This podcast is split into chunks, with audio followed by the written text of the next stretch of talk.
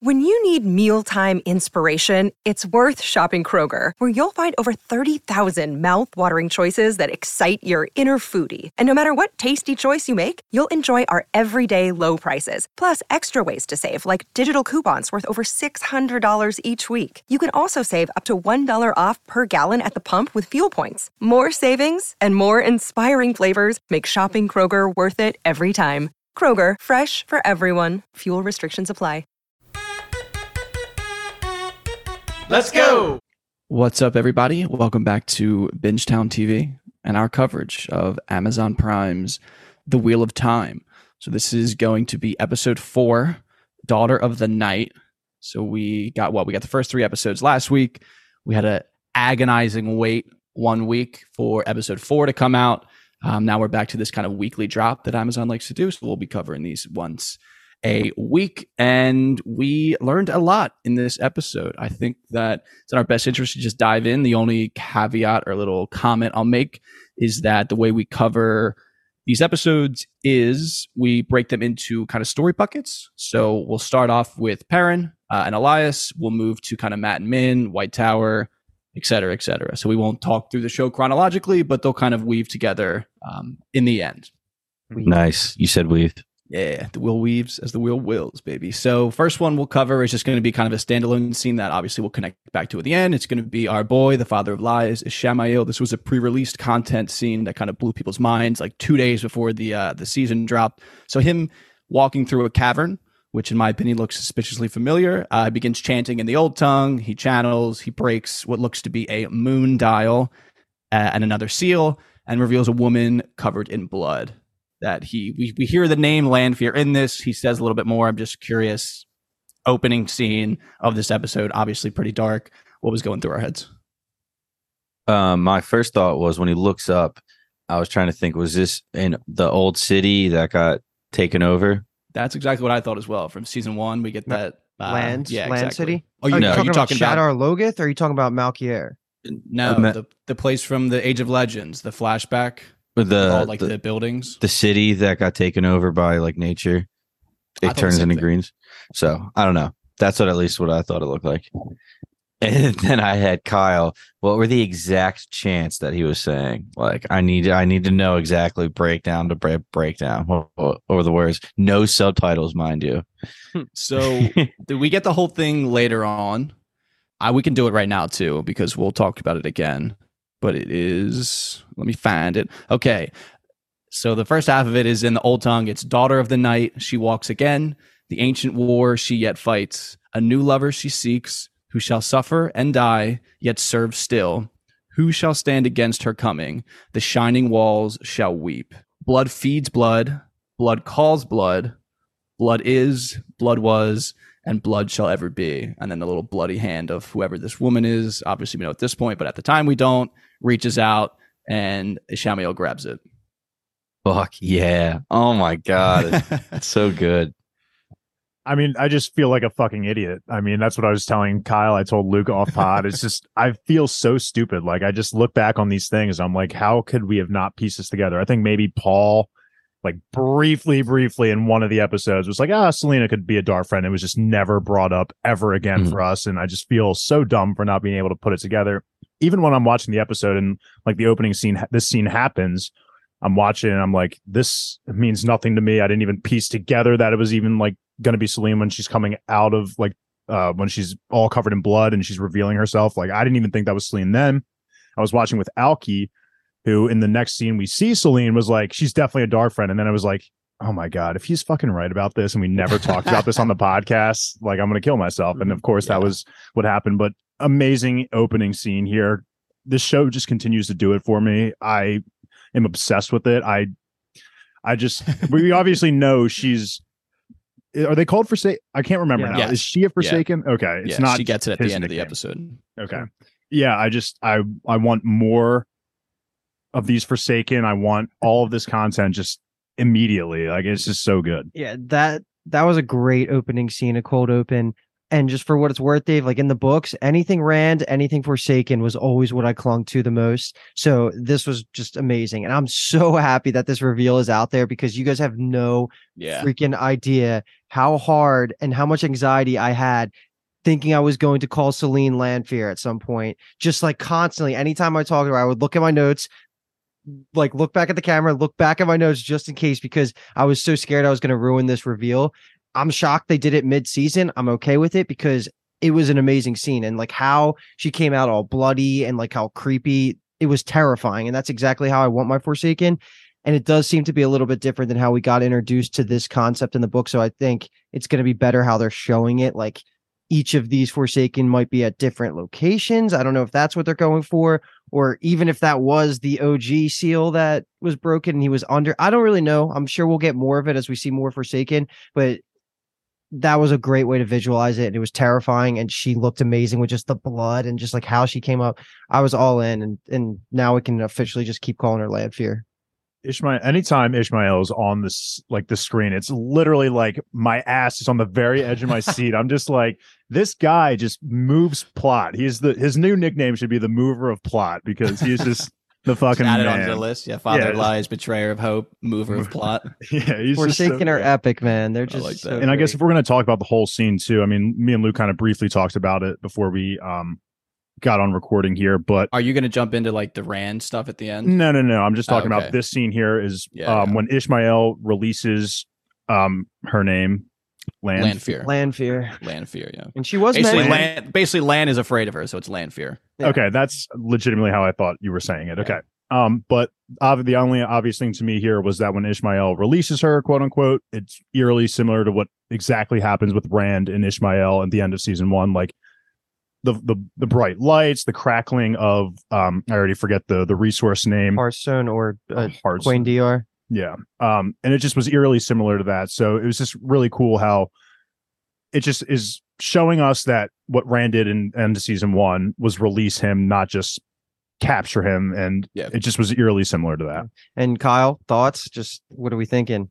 Oh, it's so good. I, one of the criticisms is, criticisms that people have of the books, and this is not something I notice because I'm a terrible critic when I read things because I'm just immersed and things happen, and I'm like, yeah, of course that's that makes sense. Um, but the the Forsaken kind of just pop up Mhm. a lot of the times. We don't get this back. Like obviously, we assume at some level that this is happening in the background, but we don't get like a you know an inside track to it, a, a POV or anything like that. Mhm. So this was a great addition to the story. I think it's so interesting to think about Shamio kind of going one by one and trying to kind of quote unquote unlock all of them. It's really fun.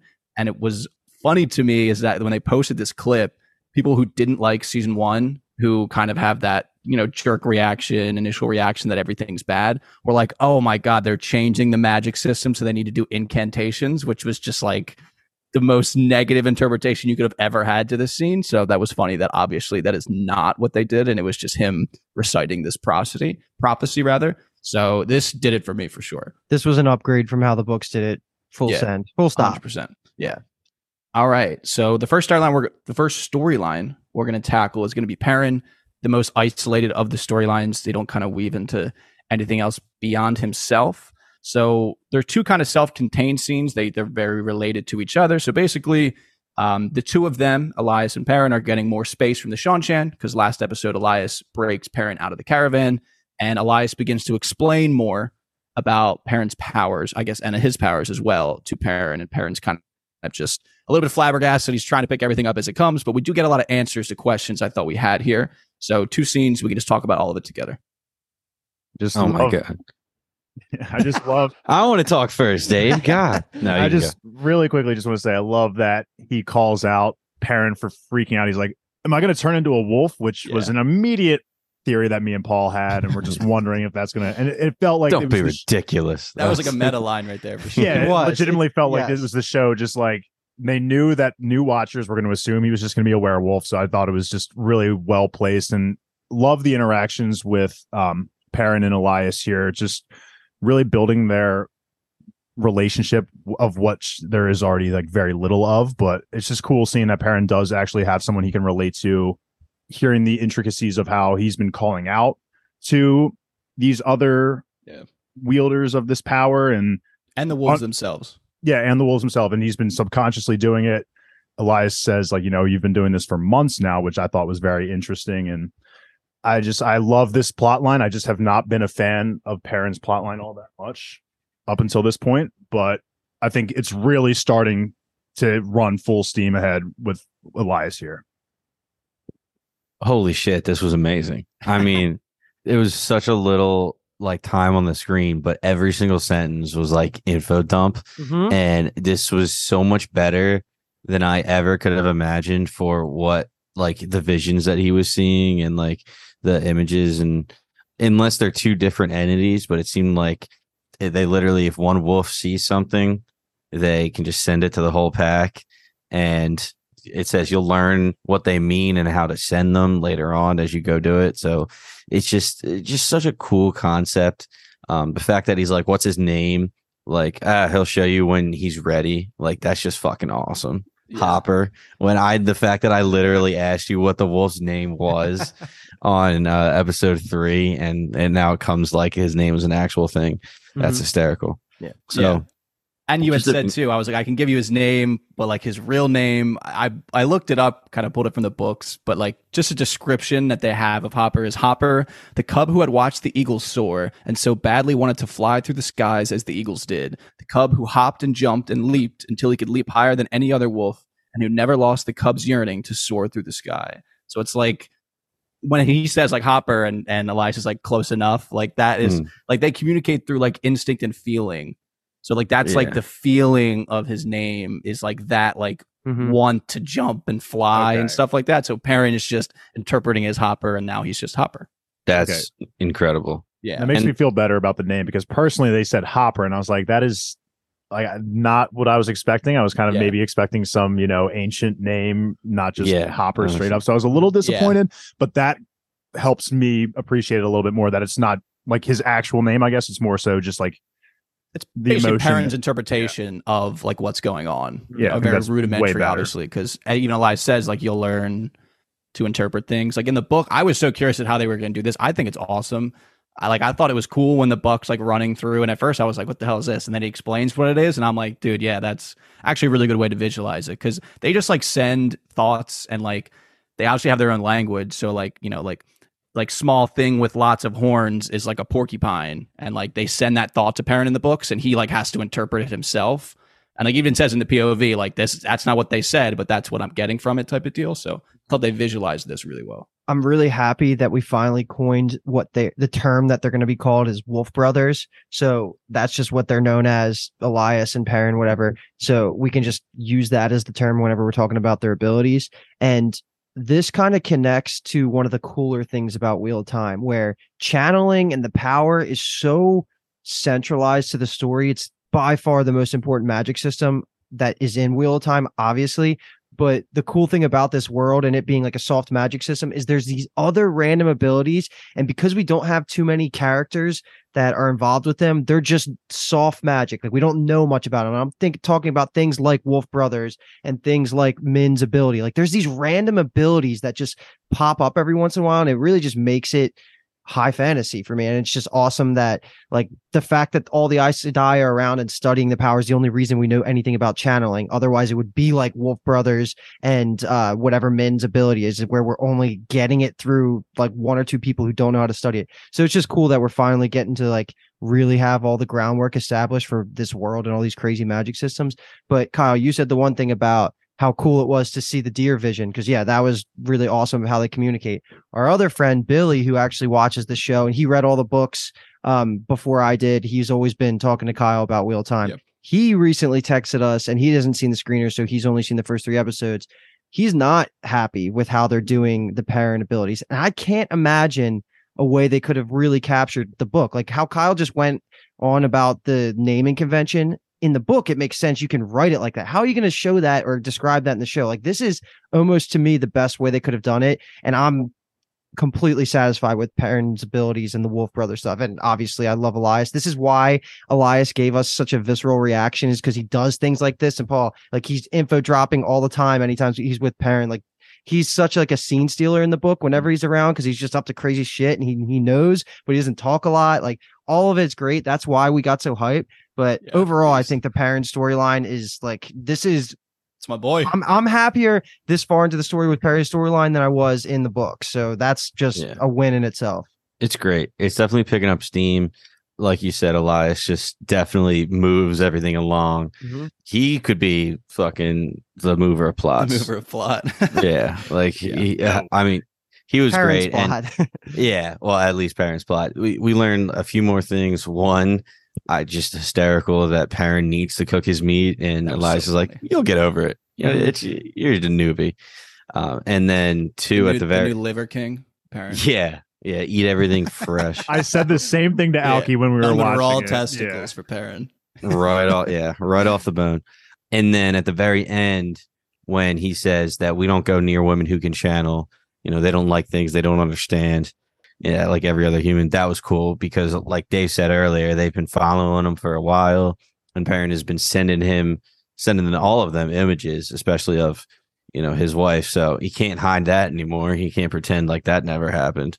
It's And- just overall so cool. That also that line about the women studying they don't like things they don't understand that also connects to Min right? Like that's why she thought she was you know she was running from the Aes Sedai originally. But um another cool thing too that this scene really did was it doesn't retcon but it adds and in hindsight will like better the wolf rescue from season one because elyas says you didn't see me on screen but i was there i was the one that helped you and that's really cool because i was begging for elyas to show up in season one because that's Yeah. how early he's supposed to show up but now, and when you rewatch it, you can just like in your head know he is around and he's there waiting for Perrin's wolf brother abilities to kind of flourish. So that was a really good line, and I, I think they did a good job with that. Again, the reveals that Wheel of Time keeps bringing us, just the fact that like it was him that was so many. yeah, the, the, the fact that it was him who brought the wolves to when him, uh, Perrin and Egwene were getting tortured by the White Cloaks. Like that was like that's so cool because in the moment you just totally think it's Perrin with these new powers that you have no nothing I no idea about, and it's just really awesome that they're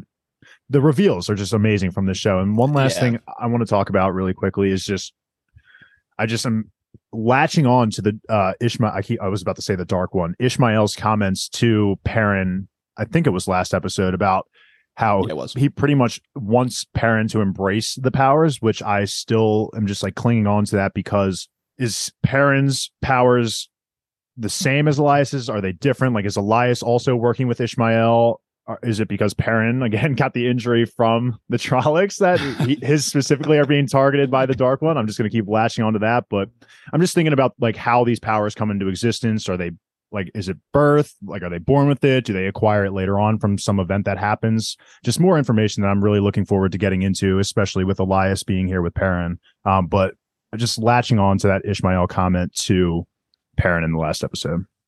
All right, I have I think two things, and I feel like every time I say that, I always end up with one more. But Paul, I really like your point about how, like, acknowledging now that all the wolves have seen Perrin and Laila and know that that's happened. I think that like that's a good way or a good storyline going forward. Of like that's maybe going to help him accept what he's done. You know, he can't hide it longer anymore. You know what I mean? I guess at this point, it was only him and Egwene that knew that he knew Uh, of, I guess. So now, you know, all of these quote unquote people, friends, companions know about it. I feel like that might be a lift off of him. I almost cried when he said Hopper lost his mate too. I was like, no, not not not Hopper. and that leads me perfectly to my second point is that so if the wolves have names, do you think that Perrin and Elyas will get? And do you think A, Elyas has a name, and do you think Perrin will get a name? Oh my god. Well, now I do. I mean, I originally didn't think that up, but now, I mean, they got to think of him in some way, right? hell yeah, they're gonna. Is he gonna be like Wave Leaf or something like that? Like Leaf, Yeah, it'll just be Leaf, falling leaf or something. Leaf Erickson. okay, so we got Paul for falling leaf, and Dave comes in hot with Leaf Erickson. Yeah, there we go. All I'll say is Falling Leaf is the right way to think about Yeah, how wolves sure. would I mean, name people. based off the Yeah. form techniques that Kyle was talking about last episode as well, falling leaf sounds up the alley of the way they talk in these kinds of situations. yeah, but we got to talk. Think about how wolves talk. true. yeah. Howl at the moon. Again, not that's much better than your first guess. All right. yeah. Leaf Erickson. No, it's Leaf Leaf Erickson. Erickson. We will we'll get Elyas's name. Elyas's name is sick. It's definitely the coolest one of any. Oh, of the okay. wolves, so it's fucking sweet. Doesn't surprise I, me. I won't ruin it now because I'm hoping they get to it. Um, but if they don't, we'll fucking cross that bridge I- when we get there in like eight years. I hope it's like man killer or something like that, It's just like slaughter. Look at that, Wife- look at that long No, wife killer. Wife, yeah, his name's Wife Killer. Good one. All right, so continuing this thread of of powers that aren't the one power and channeling, we're going to move into Min and Mat's storyline very quickly. Two scenes, one casual, lighthearted, one very intense. Uh, the casual, lighthearted one is just Min and Mat kind of gambling together, playing cards at the table. Um, Min obviously has these ulterior motives. She speaks with the bartender. We learn she's going to meet someone in the attic. Only comment I have on this little playful scene is that Mat's charm is just really still on display here. I feel like Donald's doing a fantastic job of being this kind of Mat. Um, and then phew, the the Min Nightmare again, like you said, mover of plot. I mean, this guy is just fucking fantastic. My one note is all caps. Just I love Ishamael. This Mhm. is just he. Honestly, I he, I might like him better in the show than the books. Forsaken, man. Forsaken steel scenes. That's what they're in the plot for. They just Stealer ev- of scenes. Stealers of scenes, father of lies, mover of plots. Uh, that's great. I you're absolutely right. I mean, this was something that completely shocked me. So this was a, a real reveal for us that in some way Liandrin is working with Ishmael, the Dark One, however you want to think of it. Um, because obviously we know Liandrin was sending Min and Mat to this location, or at least you know somewhere around here, and they were going to meet up with someone. We didn't know it was going to be Ishmael, and I just when I saw him, I, I I'm I'm getting chills because I just I don't. What is Liandrin's part in all this? You know, like I really don't think she was the one that was at the beginning of like the beginning of this season at the table. Like I don't think that was her Aes Sedai ring that was at the table. I'm in my head. I'm kind of thinking that we've seen how much Liandrin loves her son and like how far she's willing to go for him. In my head, I'm kind of thinking she's not maybe a dark friend. She is just working with Ishmael because Ishmael can promise her to, you know, cure her son of whatever illness it is, maybe make him live as long as she can as well, because that was something they had met, talked about. Again, I'm confusing all these episodes, but Yeah, that was last Like- episode. yeah, where she's talking about how we just outgrow all of our loved ones. So I, Oh, I'm thinking, that actually happens this That's episode. later, but yeah. yeah. So I'm just thinking here that she's just striking a deal per se with Ishmael to get her son cured or healed, whatever you want to think of it. But sounds yeah. like textbook dark friend behavior. yeah, Damn. Yeah, That's, but like, uh, I don't know. I'm not. I'm not willing to put her in the dark Okay. friend category just yet. You're not willing to scrawl the uh, dragon's claw on her or the dragon's fang no, rather I- on her front door. Yeah, no, not yet. I like it because I feel like they're they're pushing you. Is it a red herring or is it happening? Like or, or is you know? So I like that you're thinking like that. No, I definitely dig that a lot, Dave. I didn't think about that. I did say last episode, like maybe Liandrin was trying like a dark friend or something like that, but I didn't connect it to what would she would get out of it. And her son is just like a great example, especially this episode. Exactly what she said. Like, there's nothing we can do about it. Yeah, yeah. Well, Ishi probably can. You know, he can do a lot of shit. He can probably help out. Um, so yeah, this whole the, like him and Min conversation just I mean, like you said, I think this was a nightmare. Yeah, like you just dream every night and Ishi's just gonna pop up and be like, "Yeah, what's up, dude? How, how you doing mentally? You sure you don't Yeah. wanna? You, Let sure, me just you ruin sure you your don't? mental psyche real quick. Yeah, like come on, just do what I say." And that's what he was trying to get Min to do to bring her to Car- Carrion, Kyrian. Kyrian, Kyrian. Carrion, We'll get Um, there eventually. which is In so pronunciation, obviously not location. We've been there before. and I didn't say this earlier, but I there's something so niche about like I want the addict, and there's going to be somebody else that asks for it. I'm just like that's so cool. They don't have room numbers, and they're gonna they're not going to be like like yeah, just have you seen somebody like oh, you need something special. So the attic where nobody wants that was perfect. I love that. It's just really good to see Mat gambling again. Honestly, yeah, he's That's right back on the horse. yeah. Beast. I'm, I love Mat so far. He is definitely quickly just skyrocketing up the ladder for favorite characters. Which I is like I say interesting that 'cause so he's much. Not, he's not gotten a ton of screen time. I'm really hoping it changes because we've only gotten little kind of pepper and sprinkles of him. Hopefully that'll change moving forward as we kind of if Min takes him to Cairhien. But I love Mat as the character, so I'm hoping that that's kind of the truth moving forward. and that was one of my biggest bullet point notes just for the episode as a whole is that I'm starting to feel the lack of Mat screen time, and that needs to change sooner rather than later. Uh, it's fine because it is technically in line with the books of how much relevant screen time he gets, but it's time to start making us really love this character and get to see this new actor. Like we need to start solidifying him more than just this side characters. That's all he really feels like right now. Uh, but a couple things I want to add on. Paul, you getting some um with the request from Ishi to to have Min bring Mat to Cairhien, a little bit of like convergence, Malazan vibes, a little bit. Like we're kind of all like going Power. in that direction, is what it seems like. Yeah, power seeks power uh, in the end. That's what it feels like. If you, and again, this is all different from the book. So me and Kyle can say things like predictions about where the short term plot's going to go without spoiling anything because we don't know how this is really going to go. But that is how I'm thinking we're going to probably end season two. Is the majority of our characters, maybe not all of them, are going to at some point end up in Cairhien. And I feel like that could happen sooner rather than later. Uh, so I'm really excited for that. And the one thing I like that Ishii was saying to her was that she, he was labeling her abilities as a curse, and rather than like thing to Karen. powers. Yeah, exactly. So is that wordplay? Is that manipulation? Is that a is that a hard rule? Just something to like look out for of just how Ishmael treats all these sorts of things. Yeah, I definitely feel like he's doing it on purpose. Like he's like, oh, that's really a gift, but I'm going to make you think it's a curse and highlight all the shitty parts of it. He is the father of lies. Yeah, he's oh yeah, just and he should be like freaking Freddy Krueger. He just infiltrates dreams apparently. I thought they shot this just fantastically. Like the Mm. the chaos of the beginning of it seemed like her having kind of a dream of her past, of her aunts using her for her power to fortune tell, and she has to try to break all these terrible things to people or hide them and lie.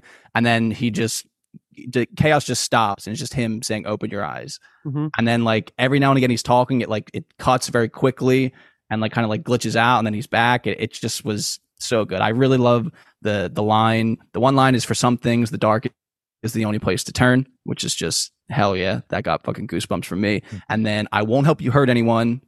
Very calmly, you will. And then I won't let you hurt Mat. You might. I just like he's just like the fucking man. It's so good. I love this characterization and version of him. It's, It's, so the fucking great. Forsaken, how terrifying they are, and like you just he flexes his power with just like a snap, and it's just amazing that you can feel it. Because like the only person we've seen be able to touch this amount of power is Nynaeve, Logain, and Rand. That's really it. Like everybody else gets their ass handed to them by just like a flick of the fingers. So it's just awesome when they're terrifying because the tension level feels real, and that's great from our main bad guy subgroup. I'm glad you brought up his powers because that was my other comment that I was going to make is that because Moiraine specifically does say like to Lan that he was able to take away my powers with just the flick of the wrist, and Mhm. here we can see him with the flick of a wrist just turn off Min's powers and kind of manipulate her to thinking what he wants and. Just number one character, man. Like he's just Smitty, Smitty Werben that's Jaegerman fair. Jensen. Like his when he dies at the end of the series, which I'm assuming is going to happen. Like I'm gonna, I'll build him his grave of number one. Mm. Just I just re- like love the Oh, dark. You just have you have no idea what's in store for his. I, I don't. I really don't. It's just like Bellatrix running into Harry in year one. It's like you oh, can't do anything against like the number two for the dark side, right? It's just so Yeah. cool to see this. It's the man. Yeah. All right. Any final takes? Sound like we, those were some final takes. Um, just the last thing, Kyle, like you said, seems like Min might actually care about Mat a little bit since they've been traveling together.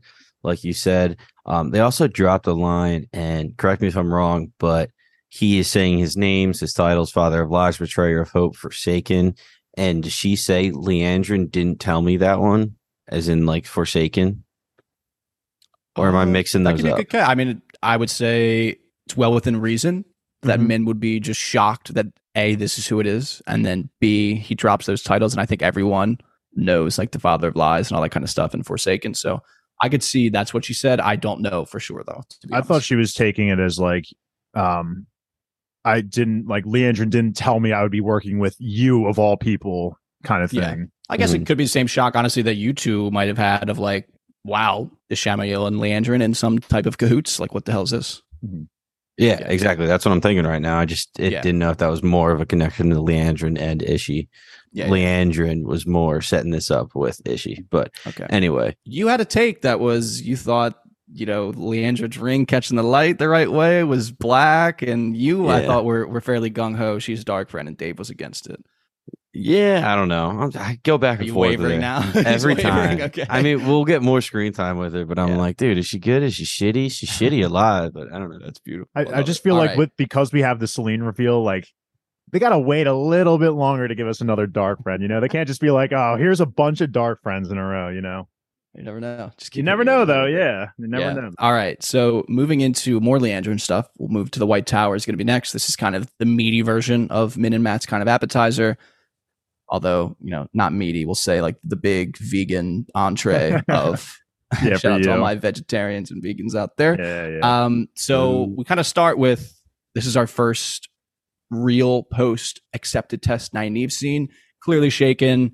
She has a fairly awkward, I would say, interaction with Egwene at this point. Just like our first kind of take of her. Um, she, we see she's wearing the ring. Egwene tries to touch it, kind of awkwardly snaps back. We do see that she has those rainbow embroidered cuffs of the accepted. So it's official that she isn't accepted right now. Uh, not sure if anyone really has a take on this scene. Obviously, the floor is open, but Just um Egwene when she's hugging her and he's not hugging her back and Egwene saying, Hey, it was like none of it was real, like don't worry about it. Like I guess she's trying to help, but like she doesn't realize she's making it worse because like to Nynaeve, that was real. She was there for years. She those feelings and emotions were real. So to say it's not real doesn't really help. It doesn't help the situation. and plus, I mean, it could be a like to. I think Nynaeve potentially for her that could have been a future. You know, because we've already seen the past, we saw the present, and now that could have been the last trial. Could have been the future. So not only is she thinking like, oh, like that potentially was real, it felt real, yada yada, but like this also could eventually happen.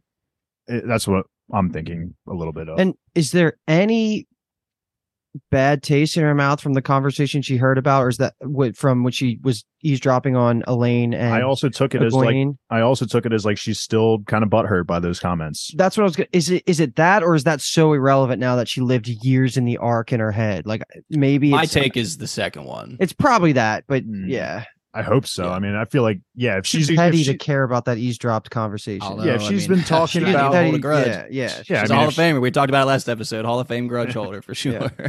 if she's Uh, been holding this grudge for years, yeah, it's they would make her MVP of grudge holding for sure. So what is the deal with Nynaeve's ring? Because didn't Liandrin go to melt it? Do we just assume they just grabbed another new one? Yeah, I don't think there's anything really special about like the blank ones. Okay, know, just like They s- just no they just pop a ceremony. stone in, and then I'm sure it becomes. I think when you get your stone, that's a big thing. Yeah, I was wondering. if Obviously, it's a anything big thing to get your accepted ring too. But without a Yeah. stone, it's uh, very obvious that you're not an actual Aes Sedai yet. So there's not like Feel that ya. level of sentimentality build up. It's like you know when you first get your wedding ring on the night of your wedding, and if you lose it, like not the biggest deal in the world. Right? No, out but our like boy. Shout out Shout to our out to boy. Smithers.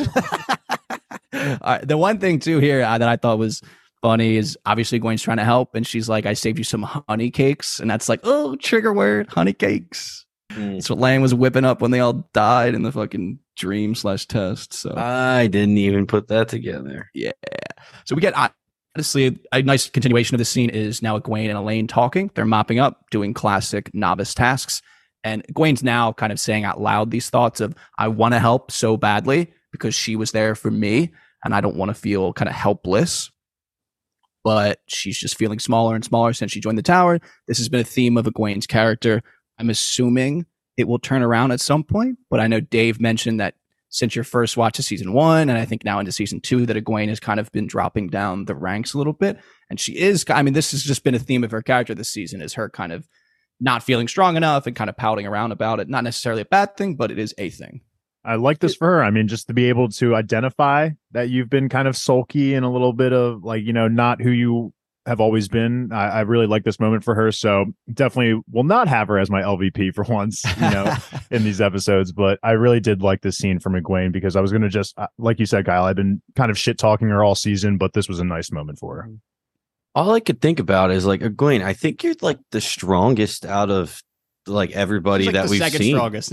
Yeah. Yeah, it's like uh, if you and Nynaeve fight, like right now, you'd win probably, unless Nynaeve freaks out at the end and just hits you with a big blast. But like, if you want a like somebody you can count on, I'm taking Egwene all the time. I mean, Rand doesn't know how to do shit. Well, I guess he can kill you in a fight, but like Egwene is the only one who is like such a beast. And in her mind, she's like, Oh, I'm so weak.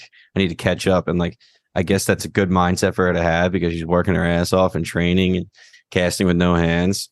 Kind of Um, reminds me of Julia from The Magicians. Just like very interesting take. Yeah. yeah. right. Like naturally talented at everything, not the main character, and just kind of is there, but works Gets her ass off. a little bit. Yeah, yeah, yeah. I and for what it's worth, I never really voiced his opinion, and maybe it's because I didn't have this opinion until when we recorded season one, because I read so many more books since then. How Kyle feels about Elayne is how I grew to feel about Egwene. Not at this point in the story, and Yeah. I think you guys can tell why. Because in the show, like she's not the greatest character, but I do love Egwene, and I'm hoping that we get a lot out of her, especially towards the end of the season. Yeah. And I was- speaking of Elayne, just another great, quick Elayne scene. I, I feel like Egwene, I, I always come away from all the Elayne Egwene interactions just liking Elayne even more. I just like Mhm. how she's just so real with Egwene. She, but he says, like, it's really not your job to fix how she's feeling. Like, it's, she has her own emotions, things will play out. Like, it's not up to you to fix it for her. She would make a good queen one day. How wouldn't she? Wouldn't she? The daughter heir. All right. So another quick continuation of this scene is after they have this conversation, they kind of awkwardly pass Nynaeve in the hall, which was like a we acknowledge whatever. Nynaeve's on her way to the warder training grounds. She has a little bit, I would even say a little bit, a lot of bit of an awkward interaction with a warder here, much to Liandrin's satisfaction. Again, another very quick scene. Not sure at the level of takes we have, but just, you know, any thoughts? I Are they hinting that she's fucking going red? I hope not. Because he's saying, like, have you decided which Ajah you're going into? I hope it's not red, like as a joke. And she just doesn't smile and Liandrin smirks. And I'm like, oh God. But then, you know, I guess spoiler skipping ahead. Nynaeve and Liandrin aren't going to be like on great terms after Liandrin blasted the shit out of her. Yeah, Quite Alky's fair. first comments when we were watching was like, Liandrin's definitely going to be red. And the one thing I'll just comment on that is, Liandrin is definitely going to be. or red. sorry, Nynaeve Nynaeve, is definitely, that yeah, is is true, definitely yeah. going to be red. Um, but the other, th- uh, the only thing I just want to bring up is that in the third arch, we see she is wearing that red outfit. So there you go. That's just a little bit of support, I guess. I'm maybe I'm not making planning the flag that she's going to be red, but there is signs that she is go- she could be red. I just like how they have this interaction. I just thought it was a funny interaction. Doesn't really no deeper than that for me. I just liked that they did this. Thought it was funny. The one little breadcrumb gets dropped here. Leandra gets a note from a red sister, leads us directly into the next scene. We find out that the note is about basically the Seanchan invasion in the West. She confronts Liana Sedai, who is the keeper of the tower. We know that the Amyrlin seats once Sanche is gone. So they have this little verbal sparring match. Obviously, the level of respect towards the keeper is a lot lower than it is towards the Amyrlin, which is on full display in this scene. And they just have a very interesting conversation. There's one theory that you guys made in season one, our talks, I'll bring up at the end if we want to talk anymore. If not, I can just bring it up right now. I just love the well, what's her name? Liana. Liana. Liana, yeah, Liana. kind of puts Liandrin in her place for a second. She's like, I'm always. She's like, Yeah. she asks like, This is hard. Where's the, the Amyrlin seat, or like how like how do you communicate with Yeah, her? have how you often? talked to her yet? Yeah, and she's like, oh, every time I open my mouth, I communicate with her. I'm like, that's Yeah. hard as shit. But then Liandrin fires back, and like, I forget what her comment was, and I was like, shit. Now Liandrin got the one up on Liana. That's what I was gonna say. That was basically a threat. She's saying, you know, if the Amyrlin falls, you fall with her. Yep. Oh, it's yeah. like, okay. Darkfriend, maybe. So the two things that you guys brought up, very related, not exactly similar. So Paul, Paul's theory was that there would be an Aes Sedai civil war, and Dave's theory was that there would be a mutiny and a new Amyrlin seat. So just curious, you guys made those takes in season one. Not even sure if you remember them since it was two years ago, but no. just, this scene obviously made me think of them. I'm just kind of curious now hearing those thoughts again with this scene as more context. I think me and Dave are oracles that just Okay. tell the future. You're Min. Oh, Yeah, okay. kind of. Yeah, you saw it in the visions. Well, I see Dave's Dave men. smiling. Dave's been- oh, that's racist. No, no, no.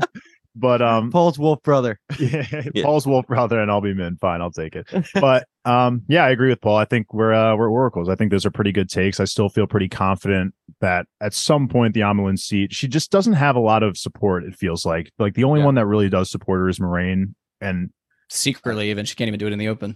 and I like Paul's theory of the Aes Sedai splitting. I really, I can. We're already kind of seeing that here a little bit, and I can't wait to see how this plays out. All right. One last comment I'll make is that this conversation starts pretty much with confirmation, nonverbal confirmation, but confirmation nonetheless, that the sisters that they sent to investigate the West, they haven't heard back from them. So just keep that little breadcrumb in your mind. All yeah. right. Well, is that it, it- what it was because Liandrin asked and she doesn't get a response? Is that because they didn't hear back? Confirmed. That's the way I interpreted it. That's same. And then I think later on, I guess we'll get to it, but like they have reports. I mean, Liandrin tells you, but um, I mean, because she's a dog friend. Yeah, I was gonna say she could be, she could be cutting off those notes right at the source. Like she could be getting all this information and be like, "I'm just Uh. not going to tell anybody about this because I work with Ishamael. We already know Ishamael was in the West with this Sean Sean Shan. So Okay. Could have killed the scouts in general. And she'd be like, hey, you're not reporting back, or intercepted the message, never gave it.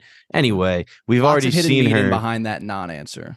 She's already shown us when she's reading the letter to Mat that she'll like definitely change some of the subject matter and like she can give false reports and stuff like that. So she's We a little schemer for uh Ishi over here. we also know that like there's a white cloak Darkfriend out there and maybe Ishi has the white cloaks, you know, hunting down Aes Sedai in the West. I'm just throwing out ideas. I have no idea, Yeah. but Everything at this point, I would say, is on the table. We yeah, that's what like. I, from now on, I'm just gonna just every thought. I mean, not that I haven't been doing it, but just Yeah. everything is getting on the board because I just don't Uh, want to feel stupid anymore. literally the best part of doing this is you guys interacting with the concepts in the story for the first time. So please, yeah, don't ever think about putting a little baby's bottle rattle thing Ooh. mouthpiece in your mouth like those Seanchan.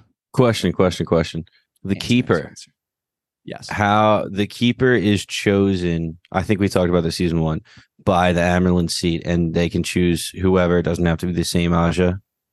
Technically, that's like how it goes. hmm In reality, I well, they have to be confirmed technically by the hall, but it's I think at this point tradition like she just handpicks whoever and like they have they're from the same Ajah. It doesn't have to be like that. That's just the way it's been going pretty much. It's not like a rule set in stone. It's just kind of precedent. So is Elayne or Egwene going to be the keeper, and then the other one's going to be the Amyrlin? Oh, interesting, interesting. I'll write that one down too. Oh, jot Dave- that one down. Dave's Big season, Dave's season one's ta- Dave's season one take, excuse me, was that Egwene potentially becomes the Amyrlin seat. There you go. I'm hijacking I'm, it I'm not. I was about to say I'm going to redact that one, but I'll I'll leave that one there. I kind of like that because I feel like as maybe I just and Nynaeve too. Honestly, like I feel like Nynaeve, like we, she's just more than the Amyrlin seat to me. So I feel like a Gwen would be a nice person to fit on the Amyrlin seat. Like I just feel like Nynaeve has just so much more in store for her rather than just being the leader of the Aes Sedai. All right, we'll put it on the board. Well, we'll keep it on the board actually, rather, and we'll Yeah. keep it All in right. the front of our minds. La- last addition to the addendum of the theory is that I love it. Amyrlin seat falls, Liandrin takes over. She's the Amyrlin seat for a little bit, has a red keeper, and then Elayne and Egwene take over again on the. So there's going to be, it's kind of like sw- swaps of Hokages, like quick little Okay, well, layover a few years. Okay, so are you uh, comparing Liandrin to Tsunade I think it's more. I No. feel like a or Harry Chimo Potter. Kakashi? No, I feel like a Harry Potter reference is better here for when like Voldemort's squad takes over, like Hogwarts. I feel like that would be a good. So like comparison. Egwene is Snape. No, no, no. It would be Snape- Liandrin would be Snape. Well, Snape Paul- becomes headmaster, right? Yeah, and that would be Liandrin, like Okay, Paul's okay, saying. Yeah, okay. and then and then Elayne and uh, Egwene are the ones that like overthrow Gotcha. Snape's rule. There, Okay. I'm with you. And uh, Paul, you said Egwene slash Elayne. We got to know which one's the Egwene. There we go. That's the perfect. If we want to start referring to him, just call him Egwene. I want, I want to say Elayne's the Amyrlin, and then Oh, Egwene is the keeper because she's just the queen, the ruler, and then Egwene's just like her badass bodyguard. All right, I'm gonna so fl- kind I'll of flip- flipped with Dave. Yeah, I'll flip those. Interesting. I love it. All right. Moving on. So we're back to Liandrin. She stumbles upon Nynaeve back in the Arches chamber. Nynaeve's sitting there questioning if anything is real in her life. Was it worth it? What is next? And they just have a very open and interesting conversation. Uh, we just get a lot of good quotes here, in my opinion. This also tells us a little, and then this kind of this is a plot moving conversation. Essentially, is what the words I was trying to get out of my mouth there. I think there's a lot to talk about. We'll see. Honestly, floor is open. I mean, we've talked about a lot of it already. Nynaeve has PTSD from her experience in the Arches. Liandrin actually gets humanized here a lot, and that was unexpected to Yeah. say the least. And then the important thing that I latched onto was Liandrin turns the conversation eventually to the Seanchan uh, mission with them having Perrin and Loial. That's just what did we not hit yet from that? Because most of the the Nynaeve arch stuff we've talked about. Yeah. Leandra knowing that Perrin's there, just I mean, it lines up with everything that we've kind of been talking about, like with Le- uh, just her being potentially the middleman of Ishamael between those forces in the west and what's happening here at the tower. But go ahead, Paul. Liandrin did say, "Who did you lose inside?" without you know asking anything prior. So it seems to be that kind of is what the third gate is about. Um, I liked how, in hindsight, you know, the, the way the gate back or whatever the way back shows itself, but once. I butchered that, but you understand what I'm saying. Oh, yeah. I like that because now Nynaeve would probably go crazy, like, oh, like a gate's gonna pop up any second, and like this is good. This is all a dream. This is like this is all a dream, like inception wise, and like I need to like kill myself to get out of it or whatever. If the gate shows up and you went through it and you remember it, it's like, all right, you're good. You're not. You can't just be one big double fake out. So um, I like that rule in hindsight. Um, and then the last thing, Liandrin was the only one to make Nynaeve like smile. She like smirked a little bit after all of the this and testing. I'm like, don't you become friends with her? Like, don't don't become connected. She's, I love she's the bad. relationship, man. I love these two. Yeah. I mean, it's Well, great. this is also one of the only people that could probably relate to her. It seems like everyone else doesn't really want to talk about it. Liandrin seems strong enough to be able to talk about what she kind of went through in the arches, at least a little bit to relate. So it was good. You're right, Luke, though. I had a lot of notes written down, but we kind of covered most of this. The one quote I like, I thought is just really well well written, is that the Three Oaths bind us to speak the truth to others, not ourselves. Thought that was just very interesting. That's a mm-hmm. very human moment from Liandrin. and also something I never really maybe they said it in the books. I didn't catch it. Not really a perspective I thought about in the books, and I just thought it was very interesting. uh, to go off what she just said there, Liandrin at the end, she also says, you know, find a piece of this world that belongs to you and hold on to it. When Nynaeve says, oh, and she says, when it's gone, find another. Nynaeve says, have you found another? Talking about her son. And right then, that's when Liandrin changes the subject. I'm going to tell you something now. And Dave, you're totally right. She hasn't moved on because she's making a deal with Ishi to make her son okay or something like that. I'm totally it's it makes coming sense in my head. And we're gonna be wrong and No. we're gonna look stupid. So dead wrong. We're gonna be so wrong. All right, so we get to another. uh What was it? Eglain. We get This is another the last scene, scene. right? Yeah. Like Tower So these these two kind of work very well together. They lead into each other. Just another. I just love this idea that they share almost like a nightly ritual of them drinking Elayne's liquor together. But uh, they kind of have Great. this talk about the future and fate, and then fate itself pretty much stumbles right through that door in the version of or in yeah Nynaeve. First, one comment I'll make before we get into all of it, just to gas up Elayne. I think Elayne handles Nynaeve's bluntness mm-hmm. very well. Like this is my room, stare, and this is my dirty cup that I need to go clean. I just I love me some Elayne. and They've done a great job in like the little bit of quotes she gets to characterize her. So just wanted to get that out. I've been writing her notes in my notes as DH Elayne, as in like daughter heir, Yeah. but like it looks like designated hitter because I've just been watching so much baseball. So like I just read designated hitter Elayne a lot. I was So, thinking I- dickhead. dickhead, Al- dickhead Elayne. now, how dare you? No, So- no, she's great. She's great. No, she is wonderful. I love them drinking her liquor. Exactly what you're just saying. And yeah, like give us a moment. This is my room. Like that Yeah. just stares at her. I was like, fucking Nynaeve. This is Yeah, a so- power trio. The these are three of like the most influential women in like the history right here, or at least soon to be most influential. I'm assuming, and it's just it's great. potentially fateful legendary pair of neighbors, Eglain. Uh, and then just this is, I mean, just to move us along into the actual, I'm sure, action scene we want to talk about. We finally get this kind of open, honest conversation between Nynaeve and Egwene, where Egwene can get it off her chest that like the reason that she's trying so hard and following all the rules is because she doesn't want to ever feel weak again, like she felt at the end of season one when Rand went off to the Eye of the World by himself. She wants to protect everyone. She's a little offended that Nynaeve's like, I'm just letting you know that our friends are in trouble. You stay here, I'll go. So obviously, Egwene wants to come along and help. And then we get them going through the passageway. Elayne ain't gonna let that slide. She's gonna come too because she cares about her friend Egwene. Liandrin makes it a foursome, and then it kind of pops off. I just I I have I don't know what to think. I don't know what to think here. Just Liandrin has just been such a great character. Just the mystery that she's been having, like at at first when we first get introduced to her, it just seemed like on paper she was just this like straightforward, like just very generic character that you could pretty much nail down pretty easily. But now we're getting so much, not backstory because it's not backstory, but just like twists and turns with her character that I'm just not seeing. And I mean, she she's clearly there to prevent those three from helping out anybody, like any of their friends, and.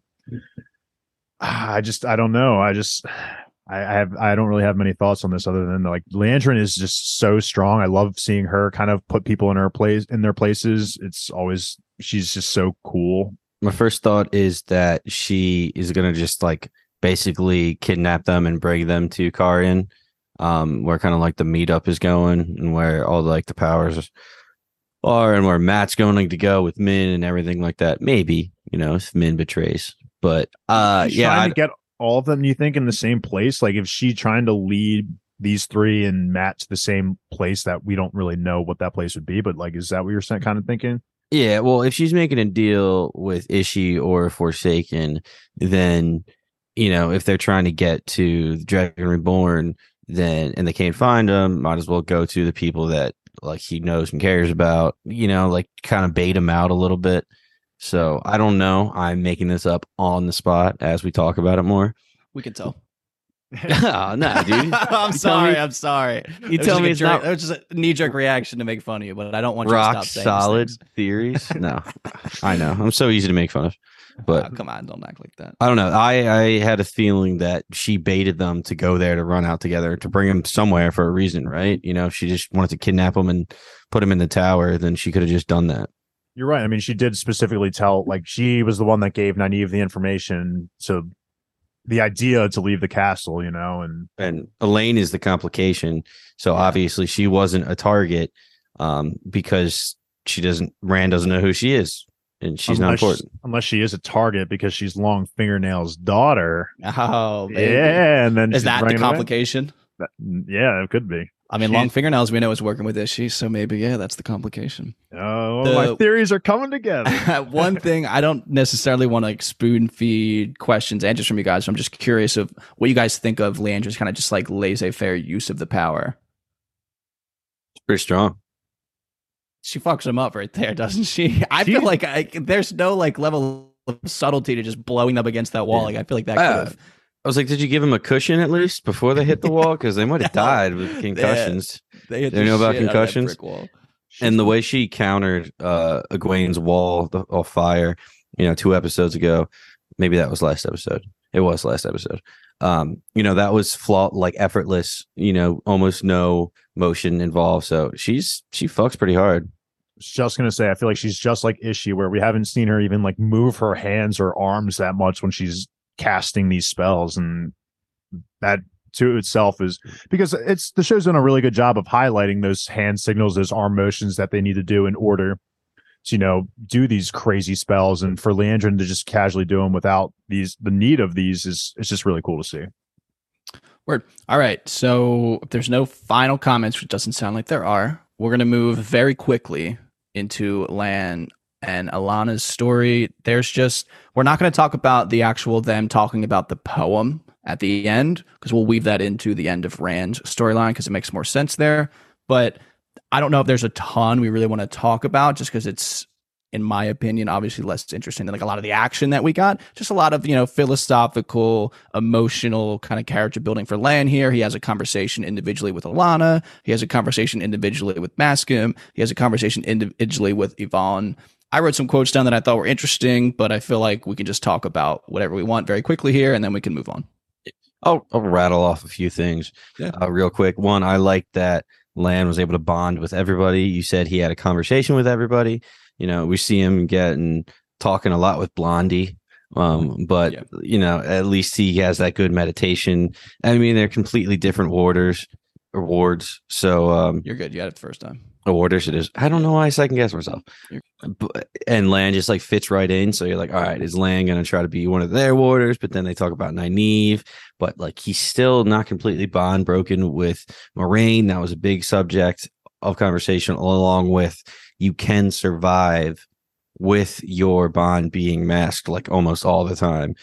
Um, so we know that is possible. So I don't know. I'm gonna throw another one crazy theory out there. We know that multiple warders can be to one Aes Sedai. I'm gonna say Lan is just gonna be crazy, have Moiraine's, but then also be bonded with another Aes Sedai like Nani. So it's gonna be two Aes Sedai, one Write warder. down. Write that down. Write that down. Write that down, Flip flopped on down.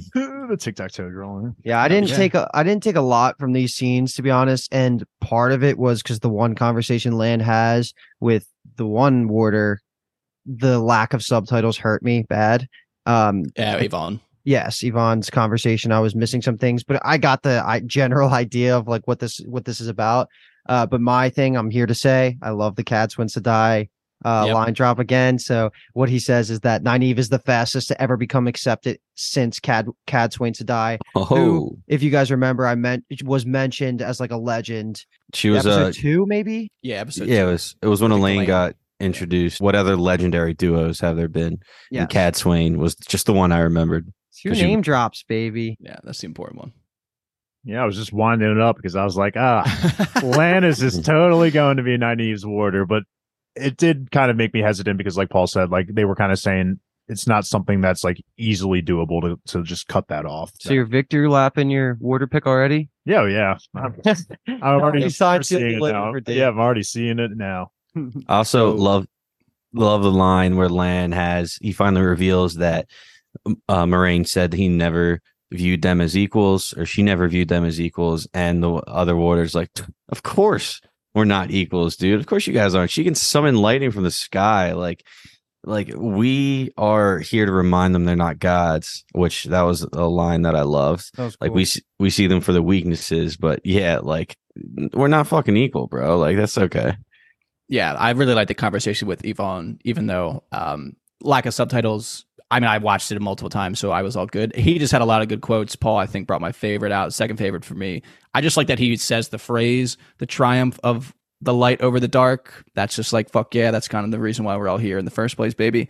And then the other thing I just I just liked kind of the casual characterization we're getting with the three of them, Alanna, Maksim, and Ihvon. I like that we got Alanna's family. I thought it was funny that they're joking around with her of like, how does the sex work now with the third one? We thought you were getting old, you know, you only you stopped at two type of deal. So I just thought it was just kind of fun little character building moments here. Just a lot of good conversations.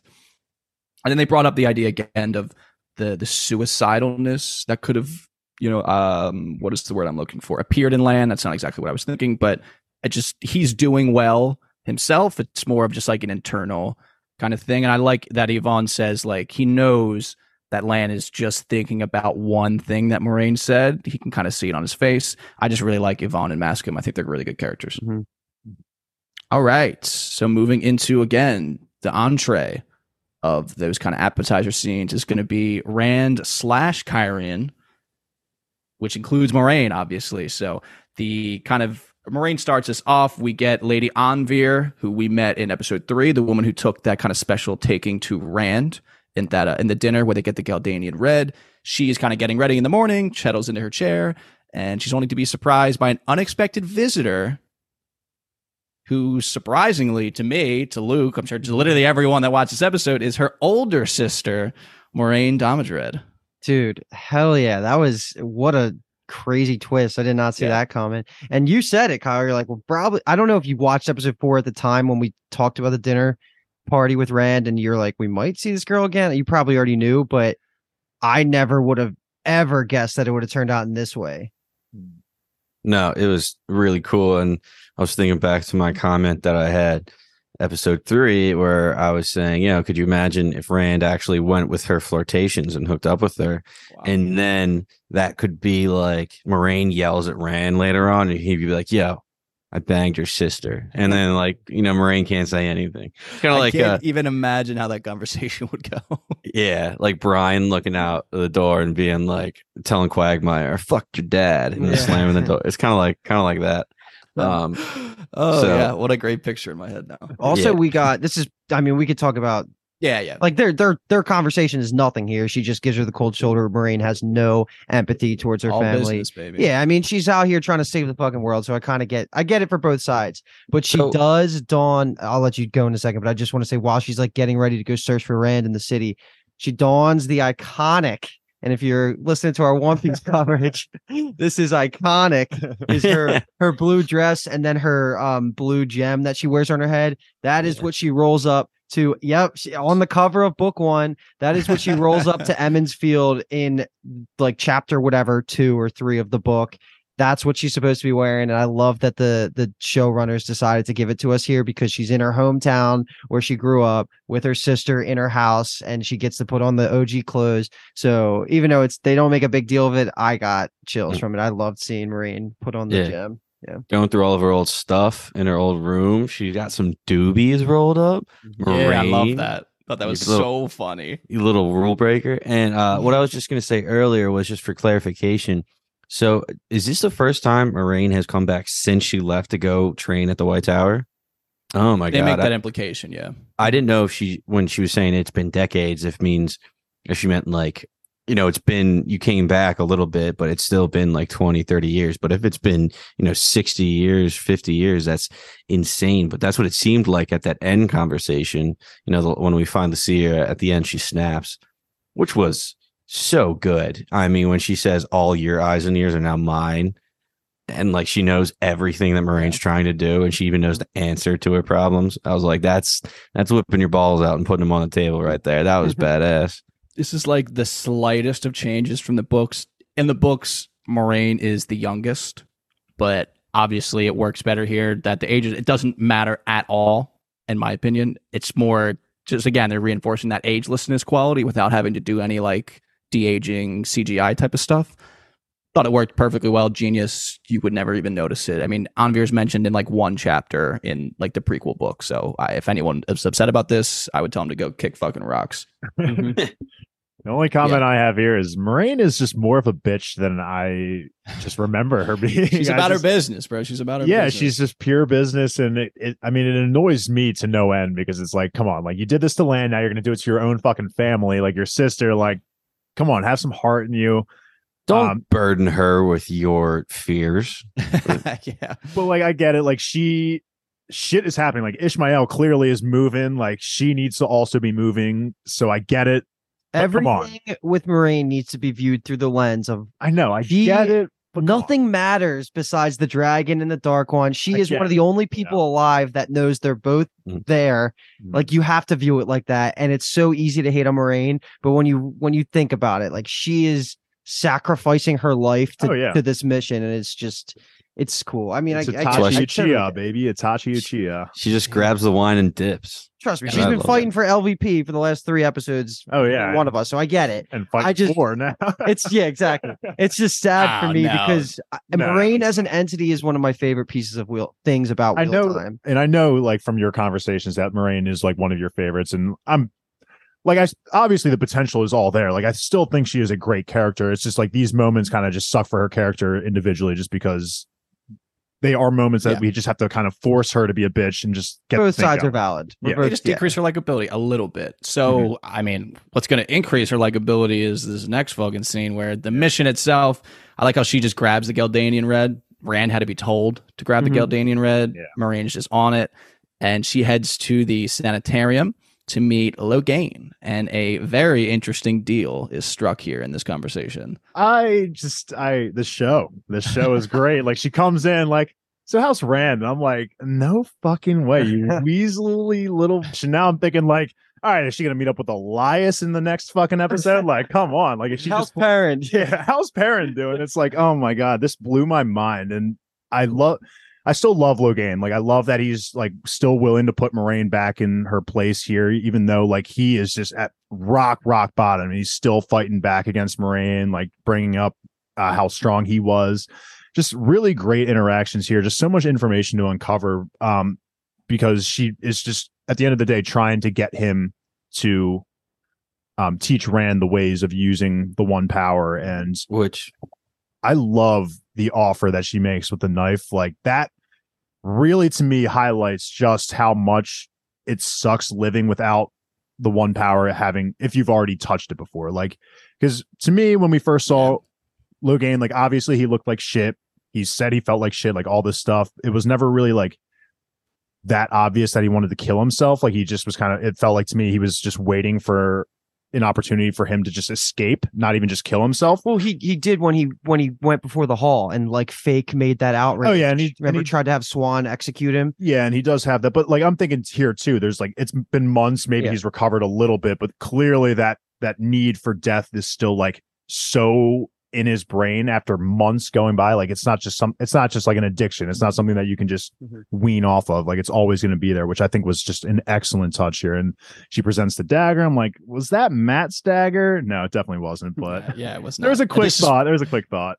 my first thought here when she does this is just reminded me of just spamming KYS in the Rocket League chat. She's just like she presents the knife. It's like a. Yeah. Yeah.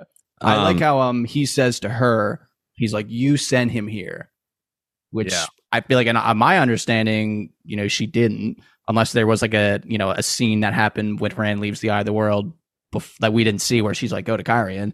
But I like how she doesn't dissuade him of that notion. Obviously, it's more beneficial for her for him to think that she's pulling all these strings when kind of we know she's just fumbling around almost in the dark. She feels like she's behind the eight ball a ton. So I just like that little kind of they they told I thought they told us a lot without saying a ton there in that scene. the fact that she at the end was like, "Yeah, I want you to teach him everything you know about channeling." I was like, "Okay, huge curveball. I thought you were here just to get info to track him down. All of a sudden, you want to like be in cahoots with Logain. Never saw that coming. Love the line where she drops, you know, you're lucky you're here. Pretty much like my brown and yellow sisters wanted to study you, and you would have enjoyed that a lot less." So again, to go on to the you know information science side Aes Sedai and how ruthless they are. Um, we, t- we were talking about that a little bit earlier. Just really Yep. cool. I have two big issues with this episode, and one of them is here. The other one is going to be at the very end of this episode. I'll bring up. Uh, but a funny comment, and then my issue for this scene. The first thing is like Logain is salty as fuck, rightfully so. He's cut off from the power. It's like losing heroin, and like, what are you supposed to do? Like, you're fucking. That's your whole life is about that, and he he's depressed and all that stuff, and he easily easily could have killed her and taken that knife in this scene because he didn't know she didn't have the power. He could, and he's a guy that is much bigger than her. Could he not have just like? She Yeah, like he thinks he thinks she can channel. That's what I'm saying. And But she- he he, he could have beat the shit out of her and, oh yeah. and taken the knife Oh. here. She like did a magic I mean, trick she to pull some out the knife. She like a com- sleight of hand to look, made it look like she conjured it, Yeah, and that's probably going into it. But yeah, she probably she's then trying to present that she still has the power, but I'm saying Yeah. like he he could have just walked up to her and she could have done nothing to Well, stop him. one other thing uh, Moiraine, she says, I know what you really want. And then she pulls out the dagger. She didn't say like what it was. And, you know, these, these tricky Aes Sedai. Uh, if they don't say something explicitly, you always assume it's like a, like a trick. So I'm waiting for Moiraine to say, you know, I'll leave the dagger here, but I like won't let you kill yourself somehow because she never explicitly said it. So I don't know. I'm just And- every time they speak, you just you, you gotta rethink it over and analyze it because it could be tricky. It's like making a deal with the devil. Um, and real quick, quick question: we we already talked about this scene. Uh, Alanna telling Lan about uh Nynaeve going through the arches. Mhm. How did she f- know that information? Did she just get like a pigeon like flown to her in a letter, or like, dude, can they communicate telepathically? So the last conversation she had in the tower, the tower in the tower, is with Sheriam, the mistress of novices, Yeah, and they're basically arguing about she shouldn't like they she shouldn't let Nynaeve go through the towers. They weren't there for the vote. I'm assuming they're just assuming that it happened because like they didn't think they would win the vote against it. Nynaeve just survived or whatever. Yeah, well, I mean, she just said she's going through. She's being tested. She doesn't know the outcome of it. Oh, I thought she said she can. Pl- okay, my notes Yeah, are no. wrong. So Yeah, okay, that makes way more sense it. then. No, you're right, Kyle. You're right. Okay, yeah. So Cool. let me take me back, take us back to the game for one second, so I can Yeah. bring up my nitpick. This one's smaller than my later one, but I'm not sure how much I love the idea of building every incentive for Logain around allowing him to kill himself because he's not being watched. Could he not just kill himself I was thinking that he just Like, bashed his head bad against the wall. yeah. in Just- that yeah. yard? Just jump on your neck or so. I'm not that. That's how you would or do what Dave would do. Run, Pull a Dave Tolly, Dave, yeah. run head for head. Head first into a wall at, steel- at, yeah, at full at full speed. I don't love that, but that's like my only nitpick of this whole thing. But- it's just like, is you're going to really build every incentive structure for him around uh, allowing him to kill himself feels a little weak. I agree with you on that. Absolutely. Because that was kind of my first thoughts too, where it's like, okay, she's presenting the knife, but like he's in a courtyard of like a potential of like plethora of ways to kill himself. Corners. Yeah. It's just fucking head Yeah, on a corner. But then I'm That's also going to bring up what Paul was just saying. Like, she never really like she holds the knife, saying, you know, I'm going to leave this here. You can do what you want with it. Like, she never really doesn't like. It's implied, I guess, that she that you think that Lan's going to kill himself or Land that Logain is going to kill himself with the knife. But what if that knife is to be presented to him as an opportunity for him to escape? Like Paul's saying, like, what if he true. uses that knife to escape? Um, Or it's a rubber like- knife and he I- can't kill himself with it. but I do like the idea that Twist. Paul has said that like it's not it, it could potentially be there for him not to kill himself. I mean, we'll. It's nothing really Well, to dive more into, but that was just out. something that I was definitely aware of when I was seeing Yep. this. The final comment I will make is that we learned that the name of the inn, or at least I learned, I don't remember if they said it before, is the Crescent, which is just a really fun callback to we learn obviously later on. excuse me, Jesus. excuse me again, Jesus. Um, light take me. Um, the name of Lanfear is the daughter of the night. She's also associated often with the moon. So I just thought that was a nice little subtle. Obviously, they made this up, Crescent. but it was just a nice name. Like, what should we call the inn where she owns? Something to do with the moon, the crescent. I was like, oh, crescent, moon. I get it.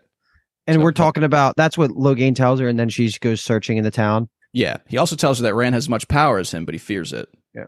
This is a fun little Easter egg for those book readers out there. When Moiraine's asking the guard and says, like, hey, like, have you seen a redhead around here? I know this city specifically would take note of the redheads, and that's just Yeah. a that's just alluding to the Aiel war that happened recently. I don't think that's I think I think Tom might have even brought it up in season one too, Thom Merrilin, when they're And we, talking I about mean, the we get Aiel. it from we get it from Errol.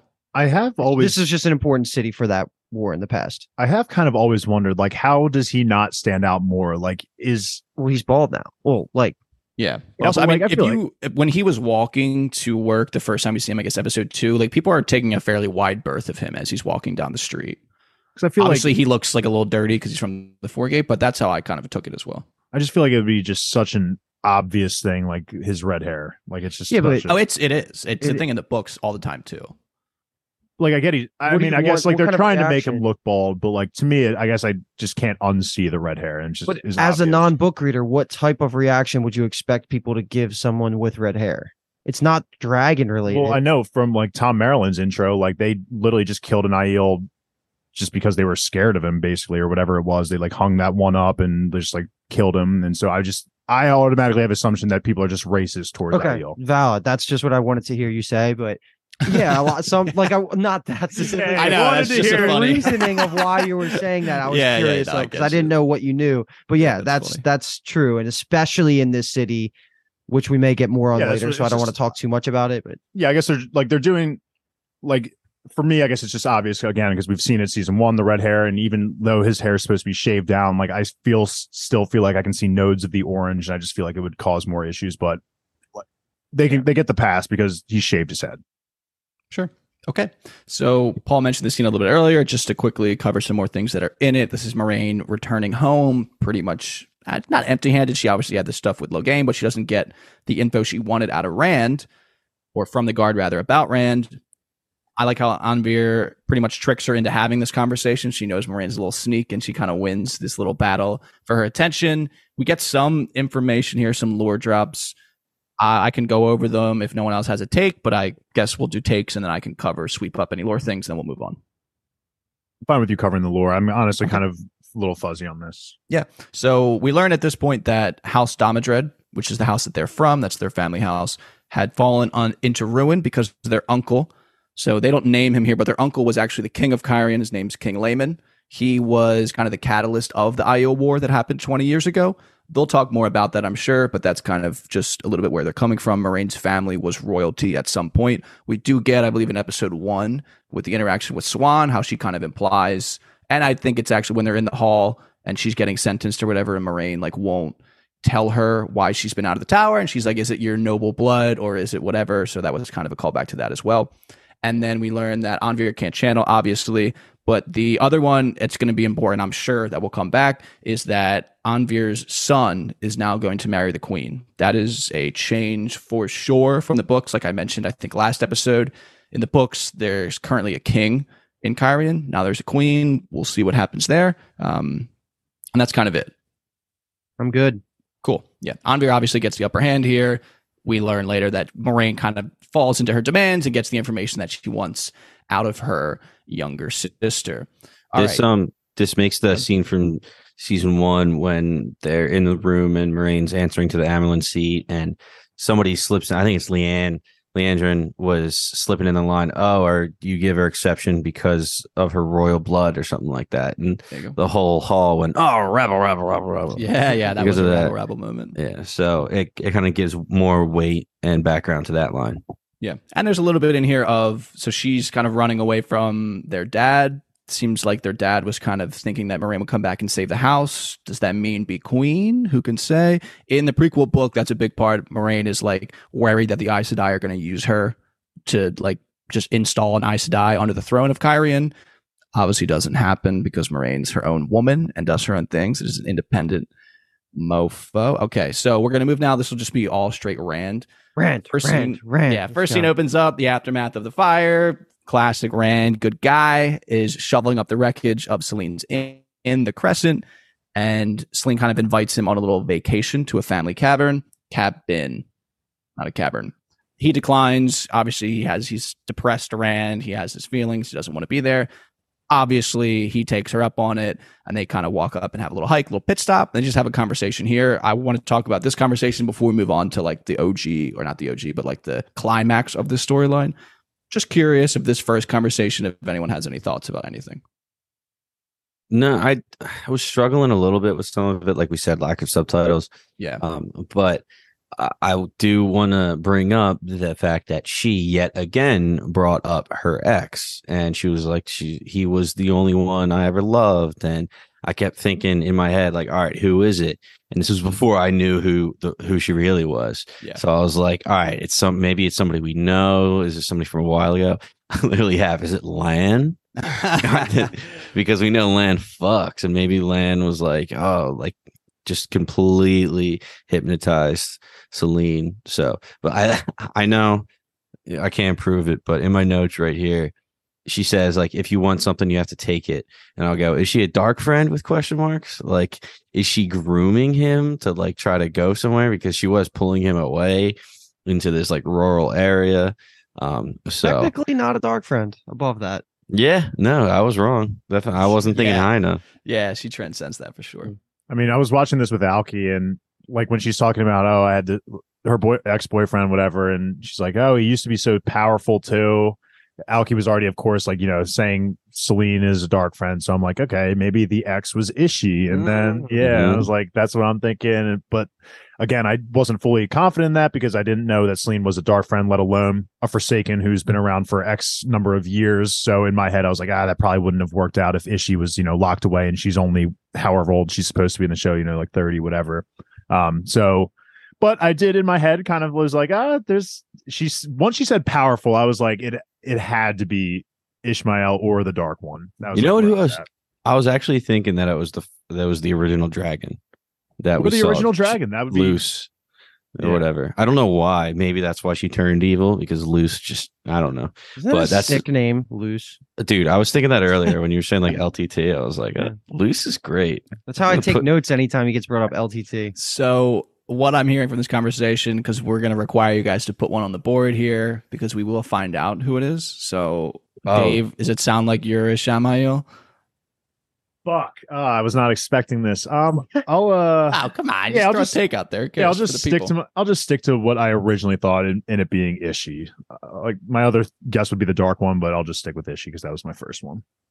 I'll go with Lews. I like that one. I really like And- Paul's too. That would be You guys- interesting. TT. Didn't know this was a scene that was released before the season came out. So like me, Kyle, and Jimmy before our even book conversation podcast, we all were able to watch this. So I was already expecting this, but Paul brought up the best quote. If you want something, you have to take it. She looks amazing. That's the end of my takes for this. Yeah. Second quote, just depressed Ran, just feeding us this idea. The wheel never gives anyone what they want, least of all me. So That's where Rand's at right now. Getting his There was- Egwene on. This is Yeah, this is obviously just so different from the books of what's going on and everything. So there's really no need to compare. There was just a scene from the books that 100% has to happen. I thought it was going to happen right here. It's going to be interesting to see how they fit it in now. Um, it's obviously going to be changed up, but like we were like looking like through the countryside of like, are they going to give us the Easter egg? Are they going to give us the Easter egg? Uh, they didn't, so we'll see. And hopefully, I'll remember Oh, to bring just this. clicked what you're talking about. Yeah, and hopefully- how the yeah. hell is that going to happen? No idea, but hopefully, I remember this conversation when it does Which- happen. Would you say you're more open to the idea of like being confident in them being able to cover their grounds with this? Yeah, Yeah, I, th- I think it can happen. It doesn't have to happen the exact way it did, but if it does, I mean, it has to happen. It just Now it, It can't happen. But you have confidence in them being able to pull it off, though, based off I'll what you've seen fit. through. Okay. okay. I'll fucking riot if it's not. It, it literally Just has leave to it. Just leave yeah, it. it Yeah. just Alright, it's it's whatever. All right. So after Selene makes Rand a little less depressed with a little smoochy smoochy, we're now sleeping under the stars. You know what happens before that. And now Rand randomly, quote unquote, randomly awakes in the middle of the night, looks around, is confronted by a fade. He eventually dispatches said fade with the one power, and that causes a bit of a scene with Selene and him. I think I want to talk about this conversation before. I'm sure we just are going to go balls to the wall about when they're actually in the cabin. There's just a lot of quotes here. Just curious. And now I guess we can go over some quotes, maybe if that's going to impact your guys' Selene X takes at all. But Well- the floor is open. Rand had the line, you know, you're the first person to see me as a man, and I don't want you to see me as a monster. That was great because she's like, oh, you shouldn't hide it. Like, uh, you know, you just need to give someone a chance to love all of you, you know, Yeah. who you are for you. And, you know, she did freak out a little bit um, as soon as she realized that the fire at her inn was caused by Rand, but then she recovers really quickly. So I was like, sketchy, sketchy. I was also thinking, there's only one fade, and we've seen fades travel by themselves before. But then I was just also thinking of the Moiraine and Lan fight when there was, you know, three or four of them. So I was like, I'm expecting others, and there wasn't. So I was like, all right, Selene, and her name is Lanfear, right? Got yeah, it. Lanfear. Um, because I was like, she fears Lan. That totally works. There you go. And she just called this fade over to just to be bait real quick. It was like further, further Definitely. diversion to try That's to get I him took it. tied up, which I was thinking, dude, that's cloth. He's the Dragon Reborn. Like, what the fuck? That's not going to restrain him if you were actually trying to restrain him. If she was like going going out loud, but that was I, I was nuts. I don't know. Mm-hmm. Yeah, just I, one thing is I didn't wasn't in love with like the animation, I guess you could say CGI of the fade like burning in flames, but I feel like the conversation we got immediately after made me pretty much forget about it. But it was something that I just wrote down. I feel like I have to have at least one criticism, so there it is. And this is a really, I mean, the positive about the fade situation here and Rand just absolutely fucking him up was if you contrast that to ep- the end of episode, I think it was episode two, right? Was the other fade attack against Moiraine and Lan? That was well, episode one actually. Oh, that was episode one. Okay. Yeah. So if you contrast it to that, it took multiple Aes Sedais with their warders to really be able to take out all those fades when Rand kind of does what Ishi did and just kind of flicks this fade. Like you could see the power discrepancy there. I think they could, did a good job. Like that, the fact that Rand was able to channel so easily and just take him out shows you that like how powerful he is is what I'm trying to get at. And that was a good, good moment. And yeah, I, Paul, I think this was all part of Lanfear's plan to kind of just push them close together, get him to be vulnerable. And I thought Rand's acting here was really good. Like when he was admitting he's loving her, you, the tears like were legit. Body like- language was I think fantastic. both of them. I thought Selene was incredible too. Oh, dude, she's already. I mean, That's already. that goes without that saying, goes without yeah. saying. She's great. Lizzie Lizzie, Shelby, Lizzie, baby. yeah, come on. yeah. yeah. Um, I just one of the interesting things, and I'm sorry to talk over you again, Dave, is just Paul mentioned it too. The fact that he pretty much says that he loves her, I think, is going to be a thing. I feel like we all know the trope of the crazy ex girlfriend. we'll see what kind of level that Lanfear might be able to take that to. It seems like it might be quite high since she's such a powerful channeler. Just thought that that was um, just an important thing to call out for sure. 'Cause She's I- like, you, you love me? Like, she like latched right on to that quote. And I was like, oh, this guy's in fucking Yeah. trouble, It's like, baby. Nah, dude. Got him. You, you got Yeah. him. He should have just not leaned great. into the crazy. Come on, it could be his Jeanette. yeah. Ugh. The hot crazy scale. Yeah. Vicky Mendoza diagonal. if anybody gets that sorry. reference, send us a message. You're getting a shirt. yeah. All right, Dave, get those takes out. the only thing I had here was because I thought I had saw it last episode with him starting the fire, but there were streaks of black in his. I don't know if you guys caught it, but I definitely was looking for it this time. There were streaks of black in his uh, weave of the the one power. So I just I, I I like that they're slowly incorporating that. And I feel like it was even more obvious here. So it, it's kind of going into the the fact that like the more mad he is, the more black his weaves are going to be. And so I, I feel like they're doing a really good job of emphasizing that a little bit. Side note: Don't know how much uh, we can read into this, but we see already seen him whenever he channels this season. It's fire, and we kind of know there's you know the different weaves to pull on, and fire is one of them. Correct? I'm not just making that up. Yep. So I I know we talked about this that the the men and the women's are different, but I don't know if you could like lean into the fact that you know Rand is extra like compatible with the fire aspect of the. I'll say this now because it's it, this could also be what they're going for is how the you're right like the two powers are completely separate.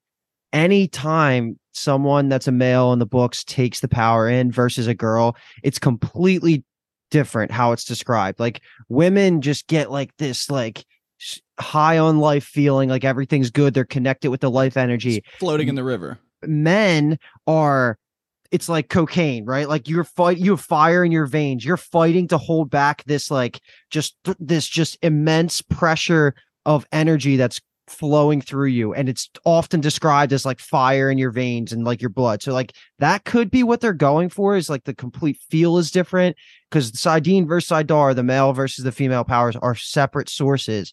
So it's one of the two and I if it is them going for like how the book describes it, it is book accurate, so it's fine. But if it also is because like he just doesn't know how to pick the different types of strands and is just shooting out power, I think either answer is fine, and we're not going to really know until hindsight kicks in when we finish Yeah. the season. Maybe even season three, season four, when we get more male channelers or whatever what happens. Like I don't know. I, I really don't know what they're going for because it's it's shitty that it's something that we're paying attention to now because they brought attention to it with Egwene and Nynaeve's training scenes of the different colors. So it sucks because we're going to bring this up every time someone channels, like we are, as we should.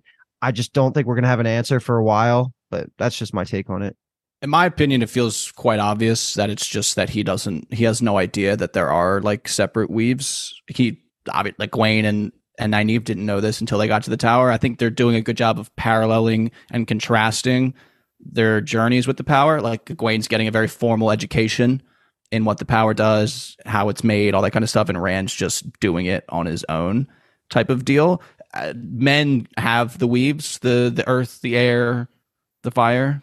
They, it's just that the fact that their source of the power comes from a different pool, essentially, is the main difference. That pool is corrupted. So I, I think we'll get to a point where like it's going to be more obvious or specific that like Rand is handling, like he's combining an air and a fire weave or like a water. Like he's going to be able to do that at some point. Just right now, he literally has no teacher. He doesn't. It's all just like complete lashing out, just like Nynaeve's is. Nynaeve's mm-hmm. He's is a she's not he's- using earth and fire and she's just bang it's just coming out so Yeah.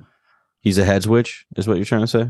pretty Yeah. much yeah i mean yeah in the utmost form yeah all right so climax of this episode for sure is we already read what the dark prophecy was at the top so i'm not really going to repeat it unless someone really wants to hear it again but I just love how they did the scenes of we have Ihvon Maksim and Alanna reading the poem out loud. Yvonne knows the old tongue, so he's reading it.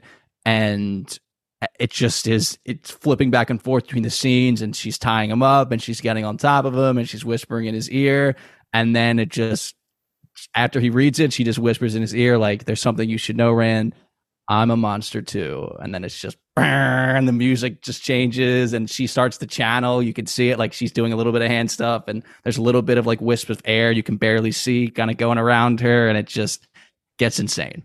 Yeah, that was that was a question that I had too, and not that you can give me the answer because I'm sure they'll they'll explain it further. But when she channeled, like you said, it didn't look exactly look the same. So I don't know if that was just you know what she was channeling, or if she pulls on like a different power than the one power. I'll quickly different- say I was taking it as like that's what since Rand is so new to using the one power, like I, I was thinking like to from his perspective, like he could kind of see that she was channeling, but like he couldn't fully make it out. But that was just like how But I wouldn't took be able to see it even if he was fully aware of it. Oh, like guys can't see Guys like can't see- even if you can channel, like you can't, see even the see it. Yeah.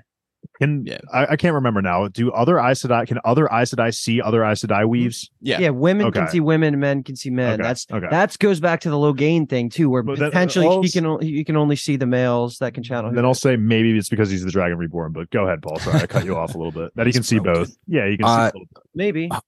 was waiting for Lanfear to just like bite his neck and make him bleed, and then just like put it all over her face and her body Yeah. because of You thought she'd you get know- Reed covered in blood. yeah, because that was honestly really cool. so scary and badass. Like just flashing back to the intro scene for a second. That was it's just I was so happy with the scene. And when Moiraine comes in and stabs her, my fucking jaw was on the floor for like 30 seconds because G- and like it's not we're already there, right? Like you can see at the very last clip is her starting to heal, right? Is that what that was? I Her, guess like- so. This her, was like- She opened her eyes. for me. Yeah, she like moved or something. Like Mhm. so yeah, she it's does. so obvious, especially with Moiraine sprinting out, like we got to go now. Yeah, that he didn't says, even yeah. expect to kill her right there, but it was awesome. But this is where my second nitpick comes in that I mentioned earlier is now we need to establish a way to kill Forsaken, which I don't think was something that ever needed to be established in the books because I think if you your, your throat slit, your throat slit, right, Kyle? That was a problem that I had initially when I watched it, and kind of on this. I tried to look up like instances of like bodily injuries like this with like swords and stuff, and it's just hard. I, it's it's a huge spoiler, I think. Otherwise, it's just like really hard. I, I just don't. I just don't know. Uh, Someone's gonna have to comment on YouTube or It's- email us or do it's something on not the best situation because there's it like you can tell like she stabbed her through the heart, slit her throat. And it's not like I'm thinking of Jujutsu Kaisen where like I because I just finished it and like they have like a literally called it's a technique that like you could heal yourself in revert and things like I just don't remember an instance where like a Forsaken gets stabbed through the heart and their throat slit and like they're just chilling. and for what it's worth, I would rather this weird healing mechanism that they might just have where we're gonna have to explore this in the future. Who Yeah. knows? They're gonna do something. I prefer this than them prematurely killing Lanfear, which is what I thought was Oh, happening. I would and I was ready to absolutely be done with this show if that Yeah. happened. Like you have no idea how qu- how negative my Yeah. It's wild. that you demeanor would have been for the rest of this podcast. I, I think it's wild that you even thought there was a chance she was like perma dead. Like Moiraine stabs her. I'm It's just be- even like it's mm. because if this Yeah. happens to you in the books, you do die. That's like the why we're saying this is a weird That's- change. Yeah, at least my understanding of it. It's obviously been a while since I've read like the later books, so I mean maybe it had, but like in my knowledge, like you would be dead. Yeah, The only my only I mean, obviously again, I'm not a book reader. I have no Yeah. idea what the logic is, but just for what it's worth, I guess in the now that we're having this conversation, I've like I didn't even think of these things as options. Like I just kind of took it as like, okay, she she was pierced twice, and yeah, she's just strong as fuck, whatever. But uh, now that we're having this conversation, I'm kind of thinking of Demon Slayer. Like, what if it's like you have to fully decapitate them, and in, even in Demon Slayer, like it's not even just as simple as decapitating them. Sometimes there are like workarounds to that Yeah. that to that flaw that you're able to be de- decapitated and still be alive at the same time. So I'm with this all in mind. I'm kind of thinking uh, I just don't. not that it'll be as simple as like just beheading her, but like it would. There's gonna be a. I feel like there's got to be a workaround in like yeah, beheading gonna- has to work. there's going to be a way to Yeah, do like it. It beheading just- is we didn't think there was going to be a need to establish something like this. I didn't even and it's catch that fine. she stabbed her in the heart. Either. Oh yeah, right Oh, through yeah. the I heart, just and thought it was just like cut the chest throat. and then neck. Yeah. But let's extrapolate and take this out to the next step, which is now we know that if Lanfear can do this, Ishi can do this. So Ishi is essentially invincible until we find out a method of being able to deal with Forsaken. So that's class- just something to think about. Like he can, Ishamael can walk into any fucking battle and just take a sword the heart. You know, this this is the things that go through my mind when some a huge change like this happens. That's just I don't. uh, Maybe I'll like it when we look back on it, but right now I'm a little like eh, I don't know I feel like about one that. of the classic weaknesses to immortality is either like decapitation or just like throwing their body into like fire or like lava or something like that. or the locking them away, which is what Or happened, them right? That's the whole. I, I guess that plays into the idea of the seals and like Hmm. all that stuff too.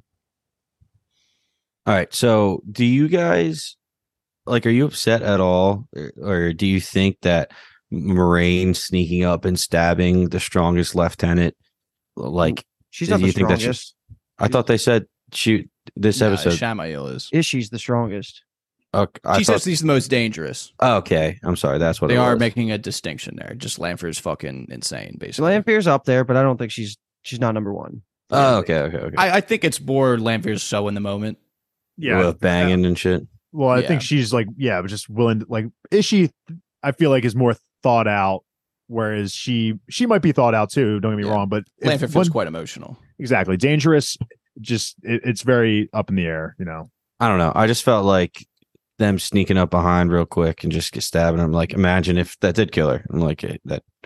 Like, if I it mean, was in we wouldn't books. be covering episode five, so Yeah, this would be know. the end. I, I guess guess I guys just- more than welcome to watch. Nah, yeah, getting the say, jump I- on her was so easy. I guess is what I was just trying to say. But a, a part of it it too opportune. Paul, is that I think you. I don't know if it's necessarily explicit, like when you're embracing the power that you have, like better hearing and shit, and like you can see other things. I think it's assumed that you're just a higher human when you're doing it. But also, she was going out of her way not to channel until that very moment. So she had no power in her as Moiraine was seeking around until she's fucking riding Rand. So you can kind of, if you want to write it, uh, retcon it in your head a little bit. I don't know. I, it didn't bother me because like that's not really like a key part of having the ability and being strong is like sensing people.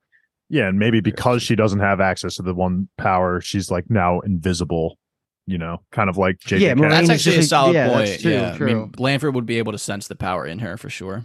If she rolled up like embracing and Like, if ready to had- fight, yeah, yeah, yeah, yeah, Moiraine yeah. or L- Lanfear would have known. So I think it's a little, yeah. So it worked in her. I think we're good um, on that piece. I hope. Yeah. I fucking can't wait for episode five. That's Mm-hmm. my take, I think, overall. Do we have any like overall general parting takes before I play us out? I fucking love this show. Uh, MVP, love that LVP. Oh my god, you're so right. You're And so right. I'm just also- I just know Thursday night football about to end. Yeah, yeah, yeah. Sorry, this will be my last comment. You're I'd like good. to bring Don't this up apologize. just to just to Dave and Paul. Like we're getting all these big characters and chess pieces put on the board. We're finding more up, out about the powers. Like I like to remind you guys, we are less than thirteen percent through this story, Yeah. so we are still in the setup phase of the Wheel of Time show and and IP. So like, just keep that in mind because all these crazy twists you're like thinking about and getting. This is the setup for Mhm. real crazy For twists more- that are gonna yeah, happen. Exactly. Yeah, like so just keep, you know, that's like something that gets me excited about this show is when we do get to the later seasons, like the equivalent of Game of Thrones season six, seven, eight. S tier. yeah, that's that's that's where the S tier conversation will happen. Uh, The whole re- revealing of the Forsaken, it it gives like a whole like revealing of Warlords aspect. If like to relate it to One Piece, just it's so cool and something to look forward to. Anime references have been on point. And so- something you guys can constantly guess: is that a Forsaken? Is that a Darkfriend? Is that a Red Herring? Like it just makes the show so fun. Yeah, my I'll add another anime reference here. When we were talking about the whole like Egwene being the second to Nynaeve, like she's getting overshowered, that that reminded me of Hunter X Hunter when uh Classic. Zushi, Gon, and Killua are kind of doing all their training, and their sensei looks at the young kid Zushi, and he's like. You know, Zushi, like you're one in one thousand power. Like you are fucking strong, but those two right there, they're Mhm. one in a million. Yeah. And that's just like, Yeah. oh, chills right now. And that's just how I'm feeling about Nynaeve and Egwene. But Yeah. yeah man i this show has been fucking incredible like i've this season is easily already to me better than season one like i don't even care what happens in these next four episodes i just feel like the action and content that we've been getting in these four episodes already made me love this season more than season one and i loved fair. season one too so keep it coming man keep it coming My Yeah, I'll two go takes first. Are that Oh, well? My parting shots, bro. The first one's going to be that has to be the first Zushi Egwene comparison that's ever been made in the history of the world. So Probably. i hope you so should, yeah, we'll print up a plaque for you or something for that one. and then the second one is that I'm feeling fantastic about the show at the moment. I'm just letting the changes wash over me. It's to a point where like they've made the changes in episode one essentially, and now we're getting like we're farther down the storyline from the changes. So like I'm more accepting. I feel like of like things like Rand and Lanfear's story changing because it's been episodes of it now and it's not been really bad content to me. It's different content doesn't mean it's bad content. The only thing I'm cautious about is that obviously in in my opinion I thought episodes 1 through 4 of season 1 were the best 4 episodes or you know rather even just the first half of the season was way better than the second half of the season so that thought is still kind of doing the percolator a little bit in my head Mhm. so we'll see what they have for us in episodes five, six, seven, and eight. But obviously, we'll be here to cover it all, and we'll be moving on now to Paul going first Yeah, I went first. LVP. last time and I'm going again first this time. And you know what? I'm keeping my same MVP. It's Elyas. I mean, nice. pound for pound, the amount of screen time and the amount of info and just like coolness, nonchalantness that we get off of him is great. So I'm definitely looking forward. Um, I don't know. I guess I'd say I'm looking forward to him the most on screen. Ooh, But I could say that ab- guy? We I could say that guy ab- on the pod? I, apparently, I'm, I'm liking that story a lot now. Um, and LVP, I'll do what I did last week and do Uno because he didn't get any screen time this week. Oh, you're a fucking dirty guy. I don't know. I'm just kicking mad him while they he's killed him. down. Yeah, kicking him while he's fucking Yeah. down. And it's a testament that the no LVP stuck out to you. No actual LVP. Yeah, that's it. Too true. yeah, Too true. everyone had a good character arc for you this episode. I'll go last because I I feel like I've been going early on in the, the past three. So Me? Sounds like Sure. me. Yeah, go ahead. I'm, I feel like I'm always prepared with like a, a fourth tier character for both because I'm Yeah. always assuming I'll go last. So Um, I will take MVP as Lanfear because I love her and I don't need to explain it anymore. Just kidding. She's amazing. And she was her intro origin scene of breaking out of the seal is something that's going to stick with me for a while. Just like that quick, horrifying moment just really just sets you up for how crazy, like powerful and important she's going to be. So I love Lanfear and I'm happy I don't have to say Selene anymore. I won't Yeah. mix that up or spoil that. LVP, just because I don't think it's ever been uttered this season, and I think this is might be my eh, that's not true. I'm just gonna say Liandrin. She's mostly been an MVP this season, and it's Liandrin specifically for what she's doing to the plot. Nothing against her character, because again, she's been amazing. It's just she sandbagged our girls in the White Yeah, Tower, fair. so she's taken the LVP because it's been hard to not give her MVP every every episode. So Oh man, LVP is hard. MVP is hard too. I, I was prepared to go Ihvon, but I think now that I'm going, oh man, Ah, I'm gonna pick Ihvon. I was gonna pick Elayne, but I'll pick Ihvon just because I just really like his character. I thought him and Lan's conversation was great. He doesn't get it, and shout out to him for knowing the old tongue and reading the poem so that they knew what it was, and he played a big role in the Land Fear reveal, low key, big role in the Lanfear reveal. So I'll give him his kudos and his flowers for that. And then LVP is going to be the warder who tried to hit on Nynaeve. okay, Try Yeah, to make I respect game a little bit, but not the time guy. Not the time guy. All right, let's do mine. We're gonna double down on the second Forsaken MVP of this episode. We're gonna give it to fucking Ishi, baby. I knew Just- you wanted that. I just fucking love this guy. How can we not give it to the mover of plot, stealer of scenes? Come on, this guy is the man. I don't care that he's evil. He's the fucking man. He's MVP. And then LVP, this one is tough. I don't like saying the name that I'm about to say, but we'll give it to Rand just for being a little incompetent, just Little trusting, boy. yeah, trusting Selene to not be a dark you. friend. Yeah, come on, you're falling for it. You know, I Yeah, fell for you it. wouldn't have fallen for I it? mean, I Get definitely fell. felt- out. But I'm gonna give it to him because uh, I just really have no one else to give it to. So Yeah, that'll be my Pouty answer. Rand. Nothing ever works out for me. Yeah, that's I'm All right. shocked there was no Moiraine LVP. Shut So- up, Brand. Blood and ashes. Yeah, you're the most powerful person in the world. Boo hoo. Um, so how about so we did it in episode one just curious now i don't have them written but we did our top three characters in Mhm. episode one so just curious halfway through the season we'll just bang them out now and then at the end uh in episode eight i'll try to remember what we said in episode one so it's more of like a journey i just don't remember what we all said number one, easily Egwene. I just kidding. Just Oh. thought, yeah, I thought I'd throw a curveball at these people. Nah, it's easily Ishi number one, and then number two, we'll give it to Lan. I think that's pretty consistent still with what I said at the end of episode one. I, I actually don't think I gave them an order, but now I'm willing to put them in order. Ishi one, Lan two, uh, number three. This might be a this might be another curveball for listeners, but the return of Logain, baby. I just I forgot about him after season one Wild his take. introductions, his his scenes here have just been incredible. I fucking love Logain. We'll give it to three. We'll give it to him All for right, three. just reverse order. So Kyle. Oh shit. Okay. I will take. I'm gonna agree. Obviously, this is show only, so I'm gonna say Shamuel is my favorite character at the moment. Number two is going to be. oh, I'll take Elayne. Number two because that's baby girl, Ooh. and then number three is going to be.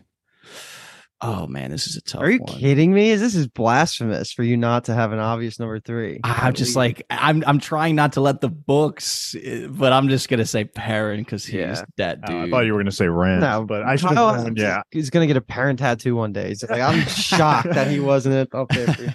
All right, so uh Rand, far and away always number one, never won't be number one. Uh Ishi is actually two, who I didn't have in my top three, and then Moiraine three. I forget who I cut out, but Rand, Ishi, Moiraine, I just love too much. Moiraine is the perfect fantasy archetype for me. So and I like her a lot, and what's to come is gonna be great for her. So You've been enjoying this season too, Moiraine. no, not really, but like I I liked her a lot in season one, and that still carries over. So even Okay, without the book knowledge, like she's great. So All right, pal. I'm going off of like whose storyline I want to see pop up on the screen the most, I guess. I like that. So that being said, I guess I'm going Perrin because him and No, no, Elyas. no. Ow, ow. Like I would pick Elyas, but like I think Perrin's going to be more interesting. Like he's already more interesting, Yeah. dude. Falling leaf, you kidding me? That, that dude's a beast. Falling Uh, leaf. wife killer. do- You mean? yeah, killer of wives.